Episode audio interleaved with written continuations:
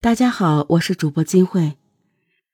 二零一一年五月二十八日晚上八点多，家住云南省玉溪市七岁的小雪突然失踪了。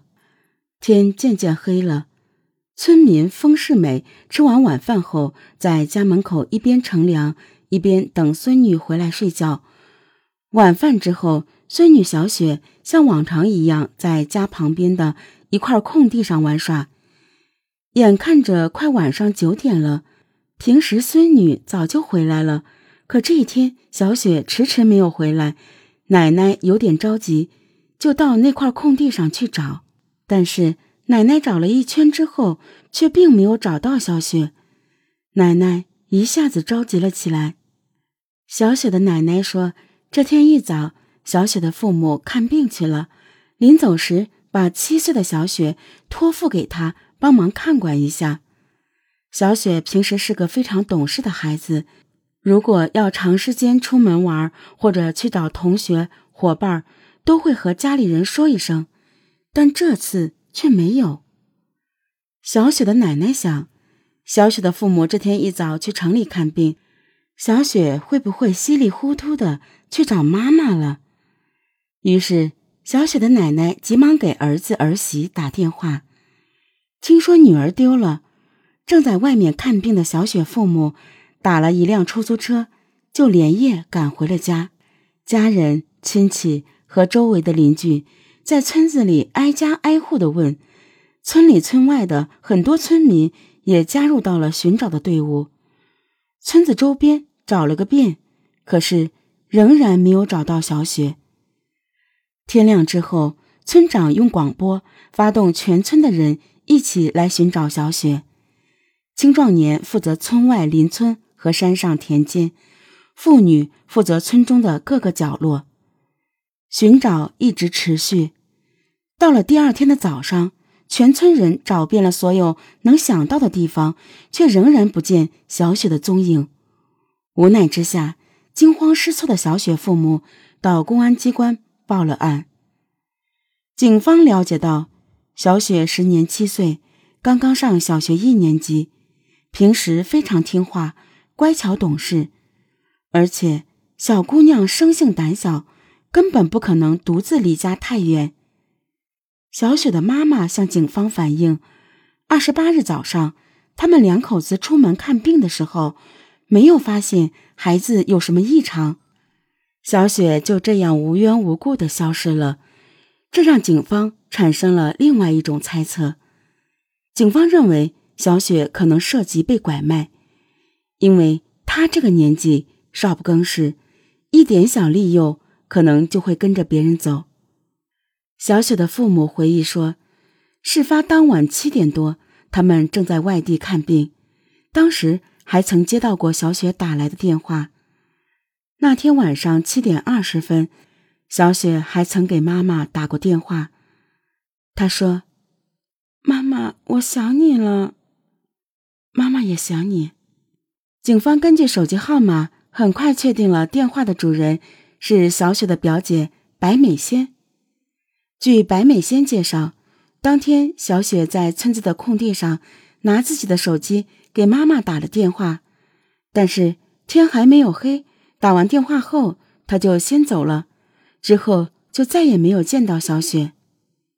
警方一面分析案情，一面分成多个小组，带领村民在方圆几公里的范围内进行地毯式的搜索，可仍旧一无所获。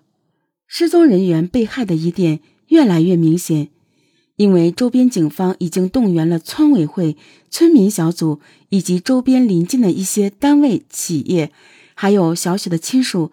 整个村一百多号人都发动起来了，到处找都找不到。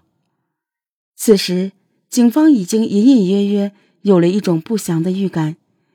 警方开始重新认真细致的梳理案情，一个引人注意的细节出现了。警方发现，小雪给妈妈打电话的时间是晚上十九点二十二分。小雪奶奶发现小雪丢失的时间是晚上二十点三十分，也就是说，小雪失踪的时间是在当天晚上十九点二十分到二十点三十分之间。警方分析，在这一个小时之内，在村子的空地上一定发生了什么。警方围绕这一区域进行了重点排查。这块空场地离小雪家仅仅二十米。由于天气闷热，晚饭之后，很多村民都会到这里来乘凉。警方挨家挨户的走访，希望村民们能够回忆起当天发生的事情。终于，有一位村民回忆起小雪失踪的当天，天快黑的时候，这里曾经来过一辆陌生的面包车。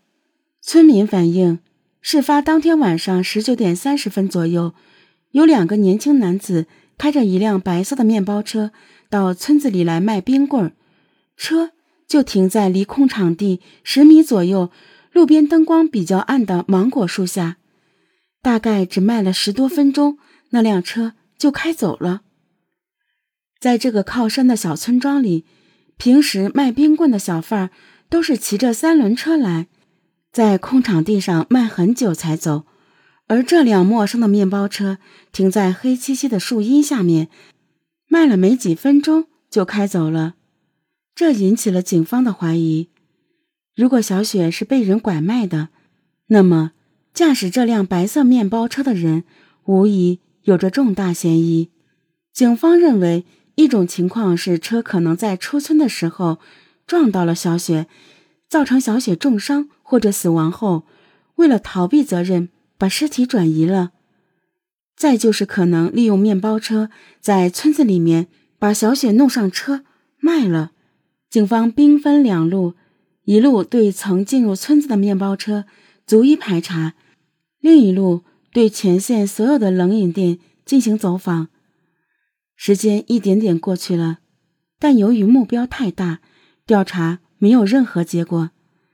警方对当天在空场地纳凉的村民。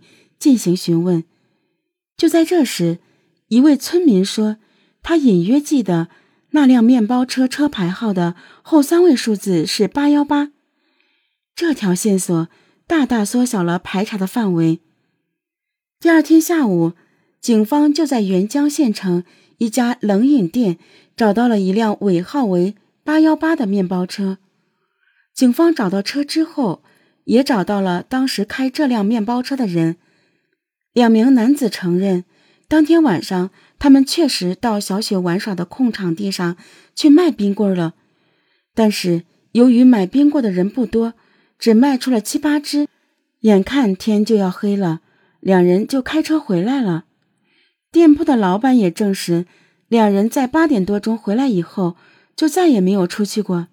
警方随后的调查也证实了他们的说法。随后。警方对他们开的面包车进行了细致全面的勘查，但是并没有发现什么疑点。警方在车上提取了一些痕迹送检，但是并没有检出小雪的 DNA，也就是说，小雪并没有接触过这辆车。卖冰棍的面包车的嫌疑被排除了，警方的调查也陷入了僵局。